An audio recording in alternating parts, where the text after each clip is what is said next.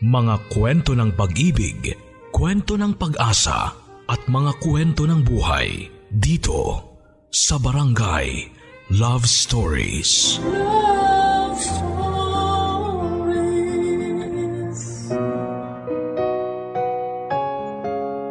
Hanggang saan mo kayang manahimik sa nakikita mong pagmamaltrato sa iyong kapwa dahil natatakot ka na mapahamak at madamay sa gulo ng iba. Dear Papa Dudut, Isang magandang araw po sa iyo at sa lahat ng ating mga kabarangay. Ako po si Andrea taga Quezon City. 25 years old at pamilyado na ako. Ako po ay dating sales lady papadudot sa isang mall pero minalas na mawala ng trabaho dahil nga po sa pandemya. Kaya ngayon ay nag-online selling na lamang po muna. Dahil din po dito ay maraming oras na rin po akong nakikinig sa Barangay LS sa inyong programa. Sa awa naman po ng Diyos ay nakakaraos-raos naman kami ng pamilya ko sa ngayon kahit na dalawa po kami ng asawa kong si Melvin na nawala ng trabaho. At tumututok na lamang po kami sa pag-resell ng mga pagkain online. Sa tingin ko po ay medyo nakagaan dahil isa pa lamang po ang anak namin. At dahil din sa tingin ko ay kahit papaano ay naging mabait po ang tadhana sa amin. Dahil na rin sa isang magandang bagay na ginawa ko noong ako ay nagbubuntis pa lamang. Gayunman ang magandang bagay ding pong yon ang nakapagbigay sa akin ng iba yung lungkot at sakit sa dibdib ko na hanggang sa ngayon ay dinadala ko pa rin. At eto na nga po papadudot ang gusto kong ibahagi sa inyo at sa ating mga kabarangay. Nakatira po kami sa isang bliss type na lumang building. At ang inuupahan po naming bahay ay pinagawa ng divider ng may-ari para pwedeng paupahan sa dalawang pamilya. Medyo masikip po ang espasyo pero okay na rin po dahil mura lang naman ang upa namin. Dito na po kami lumipat ni Melvin matapos naming magpakasal at bumukod sa mga pamilya namin. Dahil malapit din po ito sa pinagtatrabahuhan niyang restaurant. Medyo maayos naman po ang lugar na nilipatan namin. Pero karamihan sa kanila ay magkakakilala na at kami lang ang baguhan. Kahit na building po siya ay halos ando na rin po ang lahat. May mga nagtayo ng maliliit na tindahan, may mga nagiinuman kung minsan at mga batang naglalaro sa pasilyo. Ang aming cashier po sa unit ay isang pamilya. Mag-asawang nasa 40 to 50 years old na at may tatlong anak. Ang panganay nila ay babaeng college na working student. Ang sumunod ay lalaki na parang magka-college na rin. At ang bunso naman ay nasa 12 to 13 years old na lalaki. Pero hindi ito nag-aaral dahil isa po siyang special child. Hello! Hello din. Ano pangalan mo? Andrea. Ikaw yung bago naming kapitbahay, no? Oo, ako nga. Ikaw, anong pangalan mo? Makmak. Nice to meet you, Makmak. Ha? Sabi ko, natutuwa ako na makilala ka. Ah! Ako rin! Ang ganda mo naman, Ate Andrea. Ay, thank you. May boyfriend ka na, ate? Ay, hindi. Asawa na. May asawa na ako. Ah, parang ang bata mo pa. 22 na ako. Ha? Ano yun? 22. Ano yun? 22 years old. Ah, matanda na ba yun? Ah, oo. Ikaw, ilang taon ka na? Di ko alam. Di mo alam? Bakit hindi mo alam? Eh, hindi ko alam eh. Ah, ganun ba? Wala ka bang pasok ngayon, Makmak? Pasok saan? Sa eskwelahan. Ha? Di ka nag-aaral? Hindi. Makmak! Po! Nakuha mo na ba yung sukli ko kanina kay Aling Tess? Ah, eh, hindi pa po! Abay, punyemas ka naman bata ka. Inutil ka talaga. Kanina ko pa yung inutos ah. Kunin mo na. Opo! Sige ate, alis muna ako. Ah, okay, sige Makmak.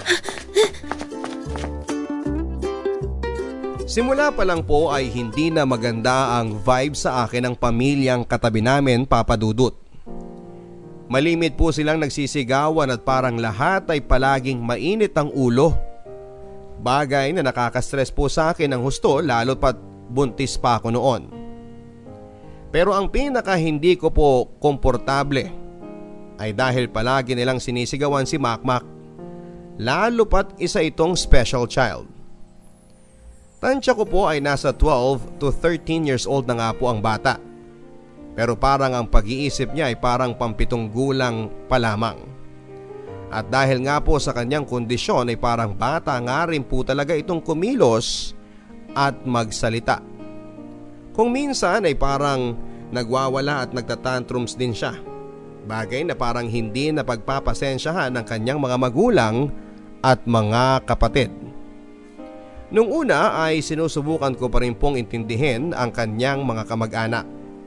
Dahil wala naman po ako sa posisyon nila. Bilang isang buntis at magiging ina na rin po ng panahon na yon. Ay iniwasan ko rin pong husgahan sila kaagad. Dahil sigurado kong tiyak na mahira para sa isang magulang ang magkaroon ng anak na may espesyal na mga pangangailangan at kondisyon Bagay na ipinagdarasal ko po talaga noon na hindi naman dumapos sa ipinagbubuntis ko. Pero habang lumilipas po ang mga linggo ay mas nabahala na po ako sa aking mga naririnig na pagtrato nila kay Makmak.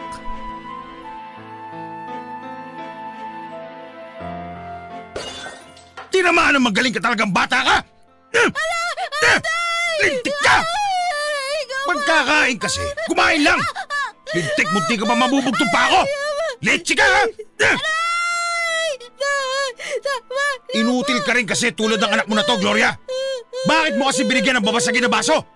Dapat yung plastic lang binibigay mo dito eh! Pakain ko sa inyo mag-ina tong bubog eh! Eh, nasa hugasan lahat eh. Ito kasing si Lester, tatamad-tamad. Dapat hinugasan mo na yung lahat ng mga kinainan. Pihira. Eh bakit ako sinisisi nyo? Ako ba nakabasag? Ako ba may tililing? Di naman ako yung abnormal ah. Tumahimik ka ng lintik ka! Hindi, mas lalo ka tatama sa akin! Gloria! Ilisin mo nga to! Lester, ikaw na nga maglinis. Pambihira ako na naman eh. Ako ba nakabasag? Ba't di nyo ipalinis dyan kay Makmak? Tanga! Kita mo na nga mahina ang utak niyan eh. Gusto mo bang dumugo yung kamay niyang kapupulot ng mga bubog? Bihira ka! Eh di hayaan nyo magsugat-sugat yung kamay niyan para matuto. Uwisit, ang dami pa sinasabi! Linisin mo na, kundi pati ikaw, tatama sa akin! Pesting buhay naman to. Bakit kasi hindi nyo pa ipasok sa mental yan para hindi tayo napeperwisyo pare-pareho? Sana masagasaan na lang yan. Diyos ko, eto na naman sila. Ano ba yan, Melvin? Mapapaanak ako ng maaga nito sa mga kapitbahay natin eh. Pabayaan mo na lang. Huwag ka na ma-stress. At saka kawawa si Makmak. Alam naman nila na special child yung bata. Tapos kinaganyan-ganyan nila. Eh, baka pagod lang sa trabaho yung mag-asawa.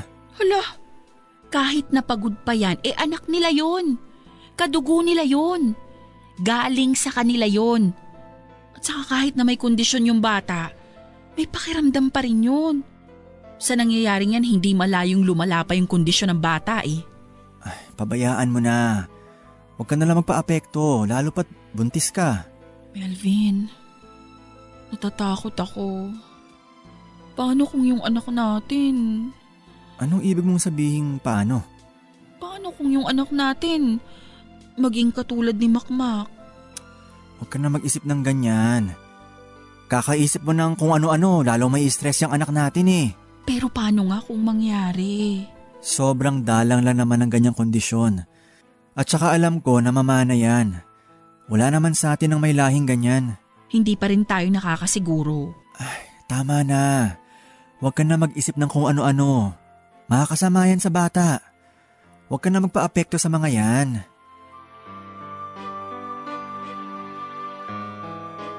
Nasa ikaapat na buwan ko po ng pagbubuntis nang lumipat kami sa bahay na yon. At sa stress ko sa mga sigawan sa kabila ng manipis na pader na humahati sa aming maliit na inuupahan ay pakiramdam ko ay mapapaanak ako ng hindi oras. Sa mga panahon na yon ay wala pa naman po akong trabaho dahil kaka-endo ko lamang din sa dati kong pinapasukan. At ang balak sana naming mag-asawa ay sa bahay muna ako mamamalagi at mag-reselling na lamang muna ako ng make-up para hindi ako matagtag at ma-stress sa pamamasukan at pagkukommute at maalagaan ang aking pinagbubuntis. Pero ang bad vibes na ibinibigay po ng kapitbahay namin dahil sa kanilang sigawan at murahan, pakiramdam ko ay mapapaanak na rin po ako ng wala sa oras. Kaya most of the time ay naka-headphones na lamang ako at nakikinig sa barangay love stories para hindi ko na masyadong marinig ang sigawan sa kabila. Dahil palagi din po akong nasa bahay lang ay medyo nalaman ko na rin po ng bahagya ang background ng pamilyang kapitbahay namin. Kahit na madalang ko lang pong makausap ang mga ito. Ang padre di pamilya po ay parang isa o dalawang beses lamang sa isang linggo kung umuwi. Nagtatrabaho po ata sa isang factory sa Laguna. Ang nanay naman ay isang mananahe. Ang panganay na babae ay nasa kolehiyo at nagwo-working student. At ang panggitna naman po ay parang senior high school pero tamad namang mag-aral. At si Makmak nga po na bunso ay ang palaging nasa bahay lang din kasama ng nanay niya at hindi po nag-aaral. Buong araw ay halos bukas ang TV nila. Bilang mga kapitbahay ay wala din naman po silang masyadong pakialam sa amin. Tulad ng pagtrato rin po nila sa isa't isa na kanya-kanyang buhay at parang akala mo'y hindi sila magkakadugo at iisang pamilya. Ang iba naman po na aming mga kapitbahay ay nakagaanan ko naman po ng loob kahit na papaano. At batay nga po sa mga minsang pakikipagkwentuhan ko sa kanila ay napag-alaman ko rin po na hindi naman po pala talaga taga doon ang pamilyang nakashare namin sa inuupahan naming bahay.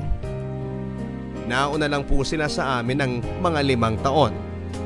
At nung una ay hindi pa nga daw po nila masyadong napansin na may kakulangan sa pag-iisip si Makmak dahil nga ito'y bata pa noon. Pero habang lumalaki po ito ay napansin na nila na may kakaiba dito. At wala din itong nakaklose na mga bata o kalaro dahil ilang na makipaglaro ang ibang mga bata sa kanya dahil sa kanyang kondisyon. Nasayangan po ako kay Makmak Papadudut at naaawa din. Mabait po ang bata, malambing, yun nga lang ay kung minsan ay makulit talaga at mahirap kausap. Kung minsan ay bigla na lamang pong kakatok sa amin at magbibigay ng kung anong chichirya na kinakain niya o pagkain at makikipagkwentuhan. Bagay na pinapayagan ko din naman po dahil wala rin akong halos kausap sa amin. Dahil ang asawa ko po ay buong araw na nasa trabaho. At kahit papaano ay naramdaman ko na nananabik ang bata sa tao na maging mabait at pala kaibigan sa kanya. Dahil ang lahat po sa lugar namin, pati mga bata at maski na ang sarili niyang pamilya ay istorbo at katawa-tawa ang tingin sa kanya.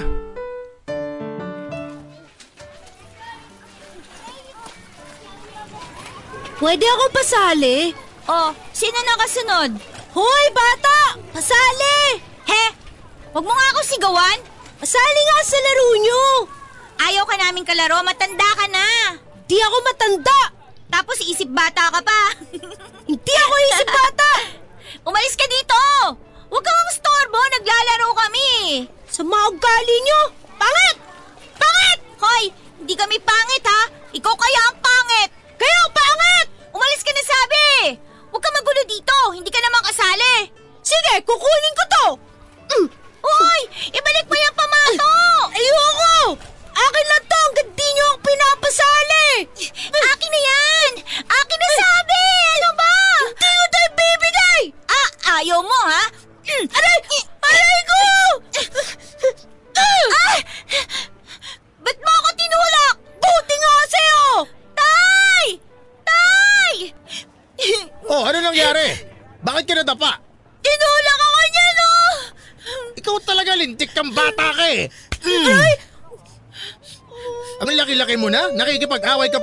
Mas maliliit sa'yo?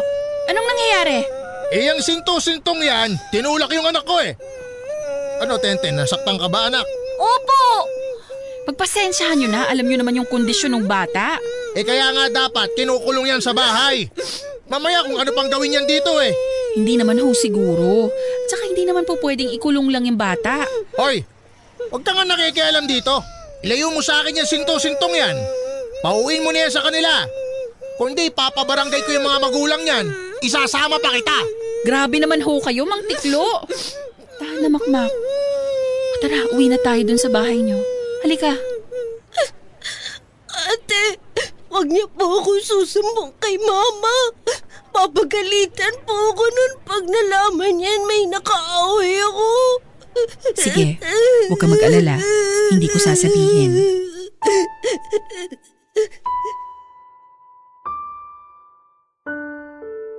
Nang pinagtanggol ko po si Makma kay Mang Tiklo, ay bigla pong may kung ano akong naramdaman na awa at bugso ng damdamin para protektahan siya. Siguro po ay dahil sa ako ay buntis kaya ang motherly instinct ko ang naging malakas.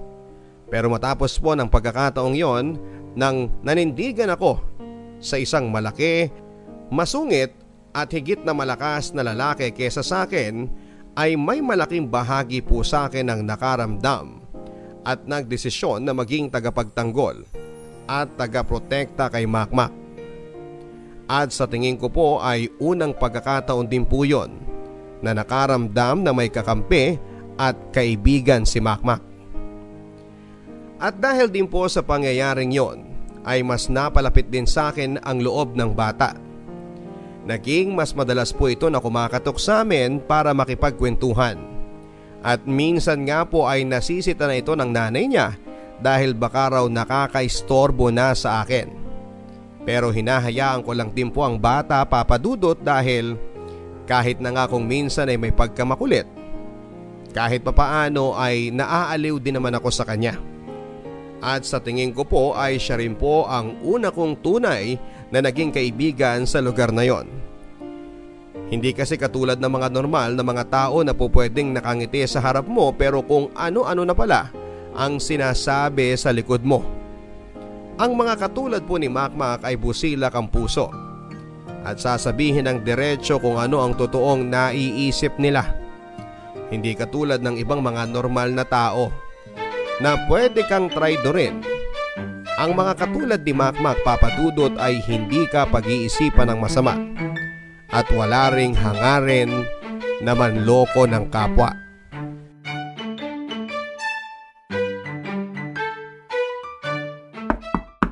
Sandali lang!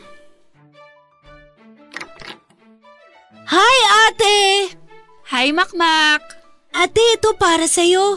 Wow! Salamat dito sa choknat ha! You're welcome! Aba! Nagagamit mo na yung tinuro ko sa'yo! Pasok ka muna sa loob. Ate, dito muna ako ah. Yay! Buka. Gusto mo ba ng juice, Makmak? Ah, sige! Yung paborito ko! O, sige, pagtitimpla kita ha.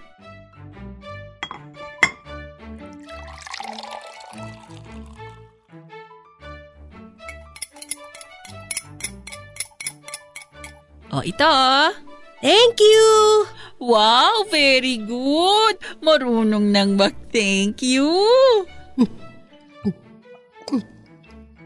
Ah, sarap! O, teka. Makmak, napani yung braso mo? Nahulog ka ba? Bakit ka may pasa? Ah, ito. Nung isang araw kasi umalis si mama, ako lang sa bahay. Kaya tinali ako ni Kuya Lester. Ha? Anong tinali? Bakit ka tinali? Eh kasi umalis din siya sa bahay. Pero bakit kanya tinali? Para hindi ako makalis ng bahay. Hala, sinumbong mo ba siya sa mama mo? Ha? Si Kuya Lester mo. Sinumbong mo ba siya sa mama mo dahil tinali ka? Hindi. Bakit hindi? Tinakot ka ba niya? Hindi. Dapat sinabi mo nga sa mama mo para napagsabihan ng kuya mo na wag nang gawin yun. Ah, tinatali naman nila ako palagi eh. Ano? Sino? Silang lahat. Si mama, si papa, si ate, si kuya. Pag umaalis sila, tapos ako lang naiwan sa bahay. Pero bakit ka tinali? Eh para nga daw hindi ako umalis. Kulit mo naman eh. Hindi yun tama. Eh paano kung nagugutom ka na? O pag kailangan mong mag-CR? Pinipigilan ko. Diyos ko. Hindi tama yung ginagawa nila sa'yo, Makmak. Makmak! Makmak! Nasa ka bang abnormal ka? Ay, tawag na ako ni mama. Sige, babay ate.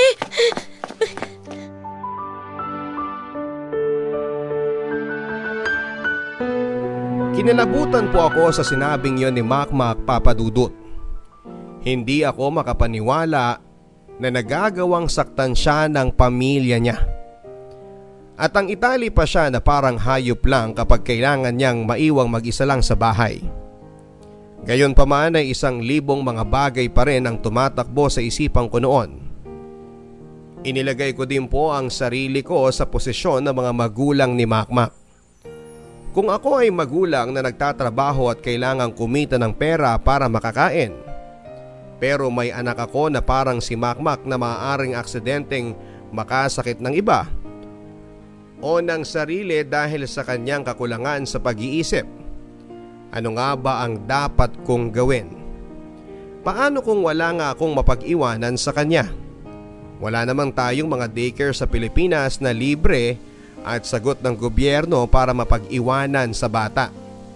Lalo na sa mga kagaya ni Makmak. Kapag kumuha naman ako ng bantay ay kailangan ko rin itong bayaran. At kung hahayaan ko lang naman si Makmak at ilak lang sa bahay, paano kung maglaro ito ng kung ano-ano na pwedeng simula ng sunog? Kapag hindi ko naman kinandado ang bahay, paano kung umalis ito? Mawala at hindi na makabalik pa. Pero sa lahat ng mga sitwasyong iniisip ko na maaaring pinagdaraanan ng mga magulang ni Makmak, ay isa pa rin po ang isinisigaw ng aking konsensya at puso papadudot. Na mali ang kanilang ginagawa kay Makmak. At kung ginagawa din ng mga kapatid ni Makmak ang pagtatali sa kanya kapag sila ay umaalis ng bahay, ay hindi rin naman sila po pwedeng sisihin din dahil mga bata pa rin naman sila.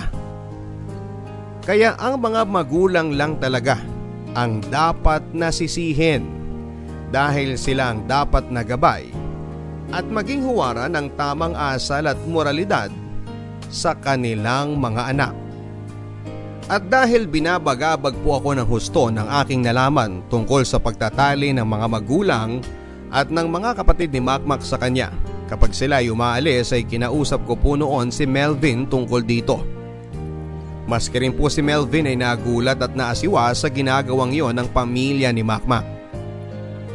Pero nang tinanong ko si Melvin kung ano ba ang dapat naming gawin, ay doon na po medyo umatras si Melvin. Huwag na lang daw po kaming makialam dahil kapit-bahay lang naman kami. At wala pa namang nangyayaring masama sa bata. At nang sinabi ko na hihintayin pa ba namin na may mangyaring masama sa bata, ang sabi lang po sa akin ni Melvin ay umiwas na lamang daw po kami sa gulo. Lalo pat bago pa lamang kami sa lugar na yon. Hindi po ako makapaniwala sa naging pasya ni Melvin papadudot. Lalo pat buntis ako at magiging ina na. Hindi ko maatim kung paanong natitiis ng mga magulang ni Makmak na itrato siya ng ganon. Wala ba silang lukso ng dugo na nararamdaman sa bata? Hindi na ba nila nakikita si Makmak na tao? At dahil ilang gabi rin po akong hindi mapakali sa kakaisip sa pagmamaltrato ng mga kapitbahay namin sa sarili nilang kadugo, ay nagpasya po ako na kausapin ang nanay ni Makmak Papadudut. Kahit na sinabihan pa ako ni Melvin na huwag nang makialam.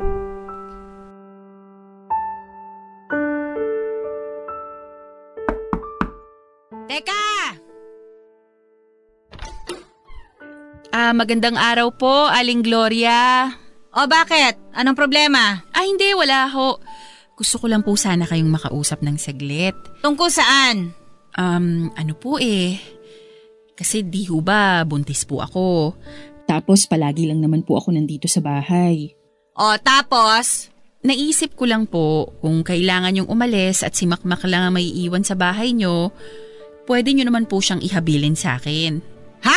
Pwede ko po siyang bantayan kapag wala kayong mapag-iwanan sa kanya. O bakit? Ah, naisip ko lang po. Kasi kung minsan, parang wala pong tao sa bahay nyo. Tapos naiisip ko baka mag-isa lang si Makmak sa bahay. Siyempre po sa kondisyon niya, eh nag-aalala po ako. Bakit mo naman naisipan yan? Kailangan mo ng trabaho? Ay wala kaming ekstrang pambayad sa bantay ha? Ay naku, hindi po. Wala pong bayad. Libre ko pong gagawin. Eh parang magkaibigan na rin naman po kami ni Makmak. Nakagaanan ko na po ng loob yung bata. Ah, hindi, wag mo kaming intindihin. Salamat na lang. Aling Gloria, Ano? nung isang araw ho kasi pumunta sa akin si Makmak. Tapos nakita ko ho may pasa siya sa braso. O tapos? Eh bata yan eh, sintu-sintu pa. Eh malamang tumama yan sa kung saan lang. Eh ang sabi niya ho sa akin dahil daw po yun sa pagkakatali sa kanya ng kuya Lester niya. O ngayon? Kaya nga po ako nagbobolontaryo na akong magbabantay sa bata. Kesa naman pong ganyan na itinatali niyo siya kapag wala kayo sa bahay. Ano gusto mong palabasin ha? Na masama kaming magulang? Ay hindi naman po yun sa ganon. Eh yun ang pinapalabas mo eh, ha? Akala mo kung sino ka. Bagong salta ka lang naman dito. At hindi ka pa ina. Kaya huwag ka magmamagaling dyan. Hindi mo alam kung anong hirap ang dinaranas namin dyan sa batang yan. Pero Aling Gloria, anak niyo ho si Makmak. Kadugo niyo yan. Kahit ganyan yung kondisyon niya, tao yan. Huwag niyo naman pong itrato na parang aso yung bata na tinatali niyo. Hoy Andrea, mag-ingat ka dyan sa mga lumalabas sa bunganga mo ha. Hindi namin tinatrato na parang aso yung bata. Yan ang sa tingin namin na mas mabuti para sa kanya. Eh hindi kasi nakakapag-isip yan ng tama. Eh pero nasasaktan nga yung bata. O yan ba ang sinumbong niya sa'yo? Hindi ho, hindi siya nagsumbong. Naisip ko lang nung nakita ko yung mga pasa niya. Pwes, wag kang makialam. Makialam ka kung ang lumabas dyan sa sinapupunan mo ay kulang-kulang din ang utak. Pero ngayon, wala kang karapatang makialam. Buhay namin ito. Pabayaan mo kami.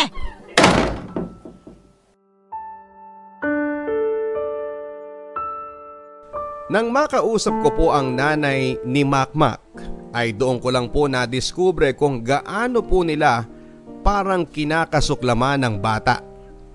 Pero naisip ko po na marahil ay ganon ang kanyang reaksyon sa kanyang anak.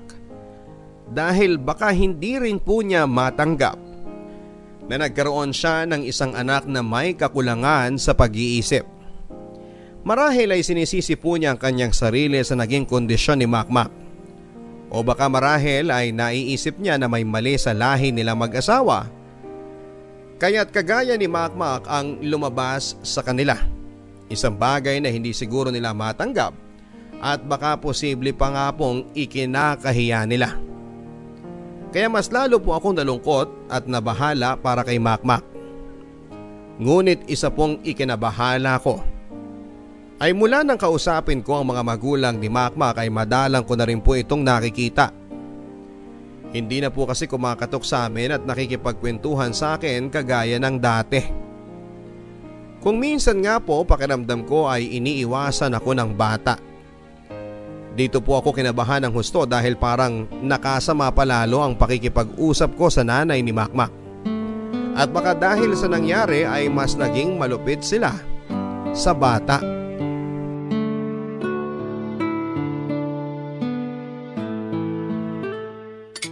Mahal, Ano yun?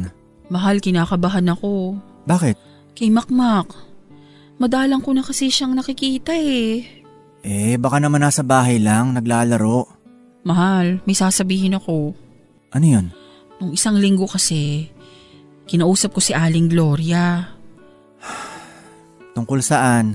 Sinabi ko na kung aalis sila ng bahay at may iwan lang mag-isa si Makmak sa bahay, pwede naman nilang ipabantay sa akin yung bata. Oh, bakit ka nag-aalala?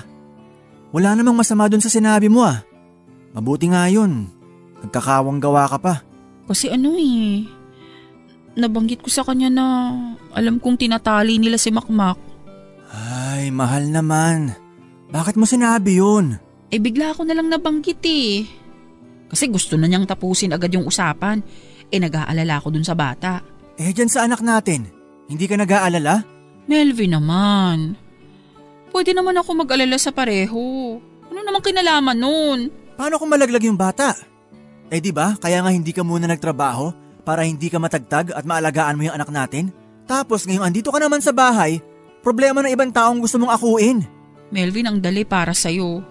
Kasi hindi ikaw ang nakakarinig ng mga away at iyak ng bata sa kabila. Ako buong araw ako nandito. Ako ang nakakarinig sa lahat. Eh di wag mong pakinggan. Makinig ka sa radyo. So ang gusto mong gawin ay magbingi-bingihan ako at magbulag-bulagan sa nangyayari sa kabila? Melvin, ikaw pa ba yung kausap ko? Hindi ko kaya na walang ginagawa habang nakikita kong may naghihirap sa paligid ko. Eh tingnan mo. Ngayon, mukha nakakuha pa tayo ng kaaway. Kakapakialam mo dyan, edi parang mas lalo pang nakalala. Hindi na pinapalabas yung bata. Yun ang kinakatakot ko eh. Pabayaan mo na. Tapos na eh. Wala ka na magagawa. Pero paano kung mas lalo nilang tinatali yung bata sa loob? Paano kung pinarurusahan nila lalo yung bata? Parang umiiwas na nga sa akin si Makmak eh. Kaya nga wag mo nang dagdagan. Pabayaan mo na sila. Ang intindihin mo si baby, okay? Huwag ka na magpa-stress sa problema ng ibang tao. Walang madudulot na maganda yan sa atin.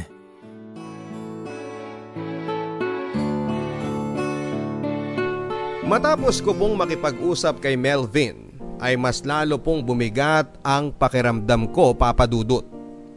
Mas lalo po ako natakot na baka dahil sa kagustuhan kong matulungan ng bata ay mas lalo pa po itong nakasama sa kanya. Isa pa ay tama nga rin po si Melvin. Parang dahil sa ginawa ko ay nainis pa sa amin sina Aling Gloria.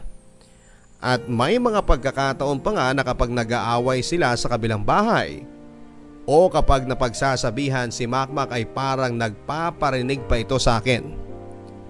Pinapagalitan nila si Makmak na huwag daw masyadong malakas kung umiyak dahil baka daw kung ano-ano na naman daw ang isipin ng mga malisyosang kapitbahay. Ang hindi ko po nabanggit kay Melvin ay bukod kay Aling Gloria ay nakaaway ko rin po si Mang Tiklo na tatay ni Tenten. Ang batang nakaaway ni Makmak. Mula nang namagitan ako sa pamamatok niya kay Makmak noong nag-away ang dalawang bata ay naging masungit na rin po ito sa akin at kung minsan nga po kapag bumibili ako sa tindahan o naglalakad ako sa pasilyo at nachechempohan na naroon din siya ay tinitingnan ako ng masama. Sabay parinig na ingat kayo may sausawera. Pero pinalampas ko na lamang po ang lahat ng yon papadudot kahit na gustong gusto ko na rin pong pumatol kung minsan. Iniisip ko na lamang po ang sinabi sa akin ni Melvin na kailangang kumalma ako at gawing priority ang kalagayan ng magiging anak namin. At kahit na mahirap po sa kalooban ko, ay pinilit ko na lang pong hindi magpaapekto sa mga sigawan. At maski sa pag-iyak ni Makmak sa kabilang bahay. At nang tumagal ay parang naging manhid na nga rin po ako papadudot. Umabot na ako sa punto na naging normal na lamang sa akin na may magulo. Maingay at komplikado kaming mga kapitbahay. Nang tumagal kung minsan ay hindi ko na nga po napapansin na nag-aaway o nagsisigawan sila. Habang may pinapanood akong nakakatawa na video sa social media. Sa madaling sabi ay nawala na po ako ng pakialam papadudot. Kung minsan ay bigla-bigla ko rin pong naaalala na tinatali si Makmak ng mga magulang niya. Pero kaagad ko rin pong isinasantabi ang impormasyon na ito at binabaliwala. Sa isip ko ay ganun talaga. Wala na akong magagawa pa. Bukod pa dyan ay parang nasanay na rin po ako na halos hindi ko na nakikita si Makmak. Hanggang sa isang araw nang kumatok siya ulit sa pintuan namin. Sandali lang! Sino yan? Hi, ate! Oh, Makmak! May pipigay ako sa'yo. Uy, salamat! Paborito mo yung choknat, di ba? Binigyan ako ni Aling Linda kaya bibigyan din kita. Naku, maraming salamat. You're welcome! Makmak, Bakit ang tagal mo nang hindi pumupunta dito? Ah, kasi binawalan ako ni mama eh. Pero wala siya ngayon eh, kaya andito ako. Eh sino nang kasama mo sa bahay? Si Kuya Lester lang nandyan ngayon, nagsiselfone. Buti naman at tumaan ka, namimiss na kita eh. Anong nangyari dyan sa kamay mo, Makmak? Ay, itong peklat na to. Pinaso ko ni tatay. Ano? Bakit ka pinaso? Bilang parusa, makulit daw ako eh. Makmak! Hindi ba sinabi ko sa'yo huwag kang pupunta dyan? La, yan na si nanay. Makmak, sandali! Lester! Ah! Hindi ba sinabi ko sa'yo na huwag mong palalabasin tong kapatid mo? Eh, may ginagawa ako eh. Hindi ko na malayan. Ang bihira ka naman, cellphone ka na cellphone, pukpuk ko sa ulo mo yan eh. Ikaw na bata ka ha? Hindi ba't sinabi ko na sa'yo na dito ka lang sa bahay at huwag na huwag kang pupunta dyan sa mga chismosa sa katabi? Tumahimik ka! Baka mamaya sabihin na naman nila dyan eh, tinatrato ka dito na parang hayop. Napaka-OA mo! O, Lester! Hugasan mo na itong isda at ipangat mo. O ano? Hindi pa ba sapat yung nakikinig ka sa kabila? Ano bang gusto mo't nakikisaw-saw ka pa dito, ha? Bakit may paso ang kamay ni Makmak? Ay, wala ka na doon! Pakialamera ka! Sandali! Oh, aba, ano bang gusto mo, ha? Sabi ni Makmak, pinaso raw siya ng asawa nyo. At napapaniwala ka naman. Kita mo na nga, sintu-sintu yan eh. Tapos naniniwala ka sa mga lumalabas sa bunganga niyan. Eh di mas buang ka. Ano nga ho ang nangyari sa kamay niya? Bakit siya may malaking peklat? Wala ka na doon! Chismosa kang hayop ka!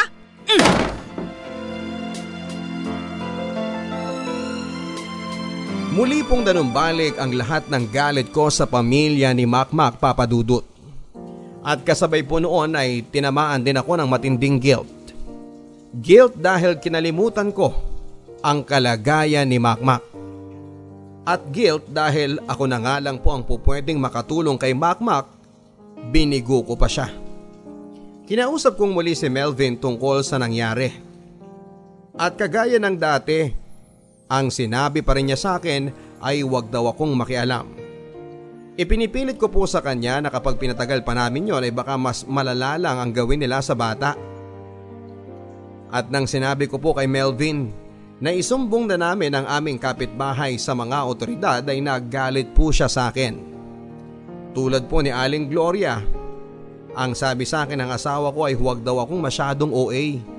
Huwag daw akong magpadalos-dalos dahil hindi naman namin alam ang buong sitwasyon.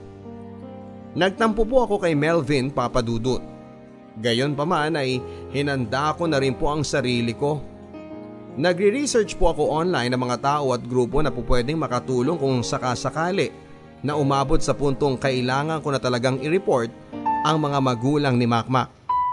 At matapos nga lang po ng ilang linggo ay kinailangan ko nang gawin yon.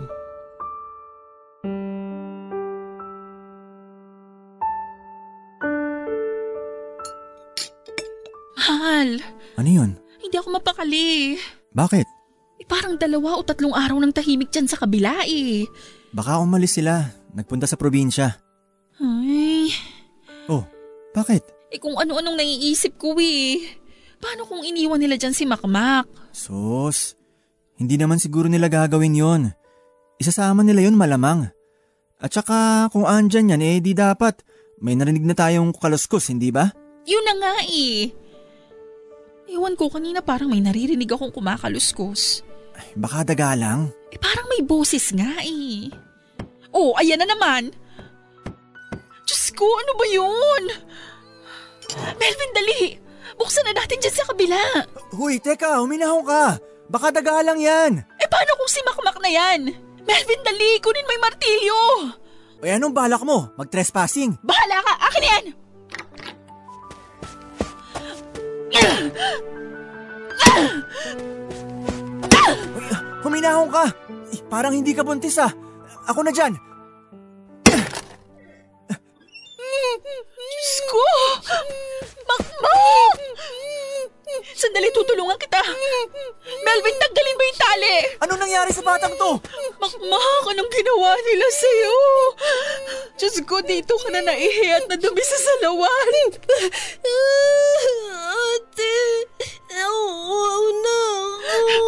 Mahal, bigyan mo siya ng tubig. Bilis! Mabuti pa, isugod na natin siya sa ospital. Nangihina na ang bata.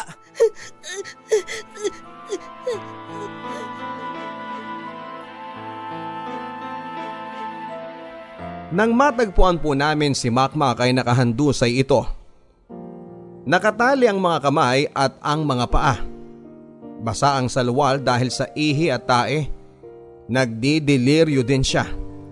Nang nahimasmasa na po at naging maayos na ang lagay ni Makmak sa ospital, ay doon po niya dahan-dahang na ikuwento ang nangyari. Nalaman po namin na binigyan pala siya ng pampatulog at nang magising na siya, nakakulong na siya sa loob ng kwarto. Nakatali pa ang mga kamay, paa at may busal pa ang bibig. At halos magtatatlong araw nang hindi umiinom at kumakain. Hindi ko po ma-imagine papadudot kung anong klaseng hirap ang dinanas ni Makmak.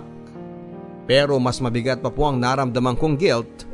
Wala kaming kaalam-alam ng asawa ko na ilang metro lang ang layo sa amin ay mayroon na palang isang bata na nakakulong at nagdideliryo na sa gutom at uhaw. At mas lalo pa pong bumigat ang dinadala ng aking konsensya.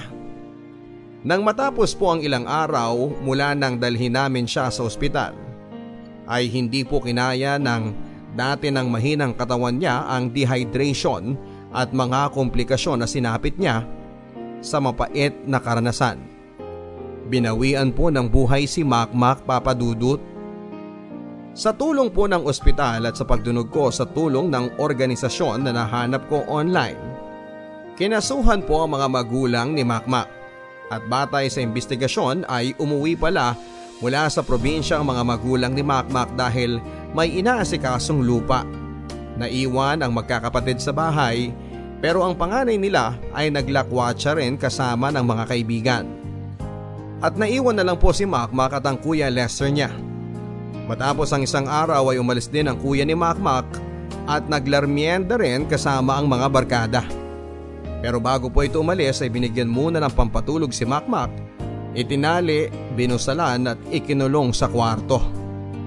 Naging malaking gulo at usap-usapan po sa lugar namin ang nangyari kay Makmak at ang kasong hinaharap ng mga magulang niya. At doon lang din po tinabla ng konsensya ang mga kapitbahay namin. Kaya nabaliktad na po ang sitwasyon. Kung dati chismosa at sausawera ang tingin nila sa akin, ay bigla ako naging bayani sa paningin nila.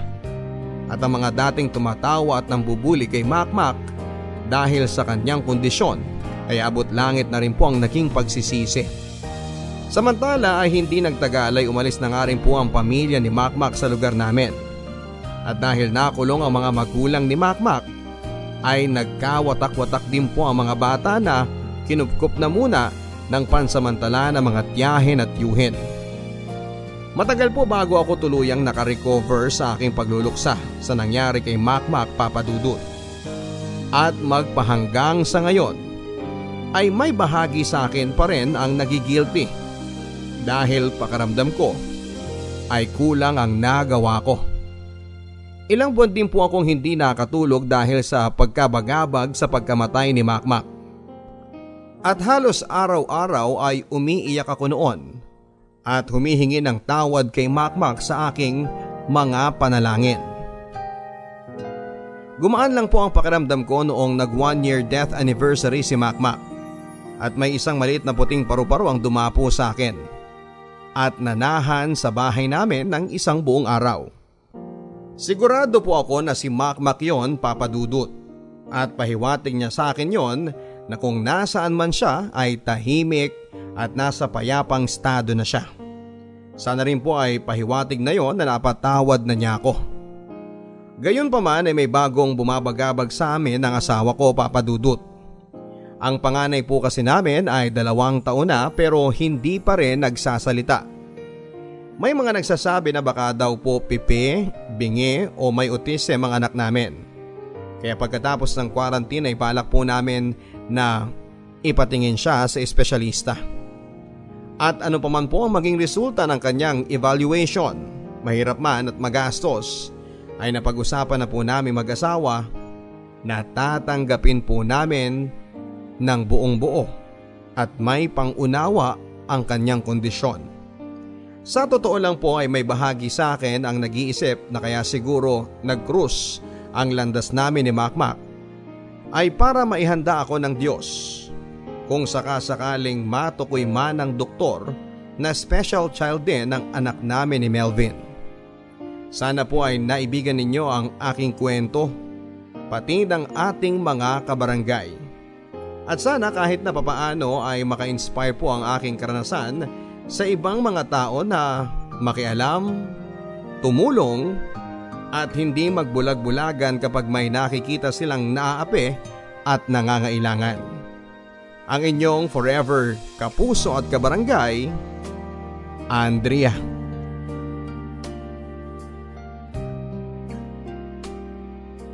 Mga kwento ng pag-ibig, kwento ng pag-asa at mga kwento ng buhay dito sa Barangay Love Stories. Love